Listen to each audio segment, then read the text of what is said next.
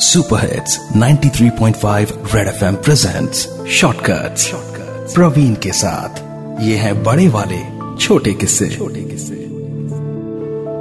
रितिका परमीत को मन मन चाहती थी, पर कभी हिम्मत ना हो पाई कि वो उसे बोल सके। दोनों बहुत अच्छे दोस्त थे, और एक दूसरे को बहुत अच्छी तरह से जानते भी थे।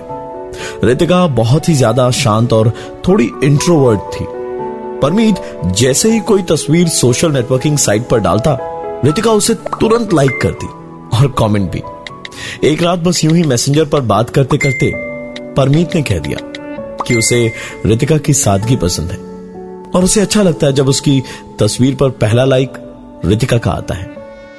बात यहाँ से शुरू हुई और कब दोनों की शादी हुई, पता भी नहीं चला। रितिका और परमीत दोनों एक दूसरे के साथ बहुत खुश थे। कि तभी परमीत के ट्रांसफ़र के ऑर्डर आए। उसे सियाटल में शिफ्ट किया जा रहा था।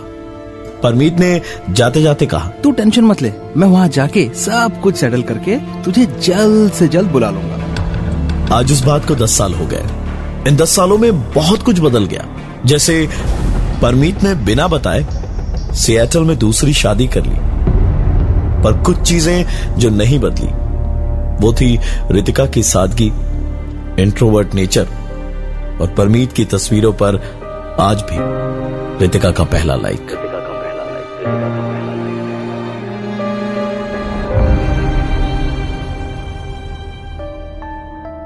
super hits 93.5 Red FM presents shortcuts Praveen के साथ। ये है बड़े वाले, छोटे किस्से। छोटे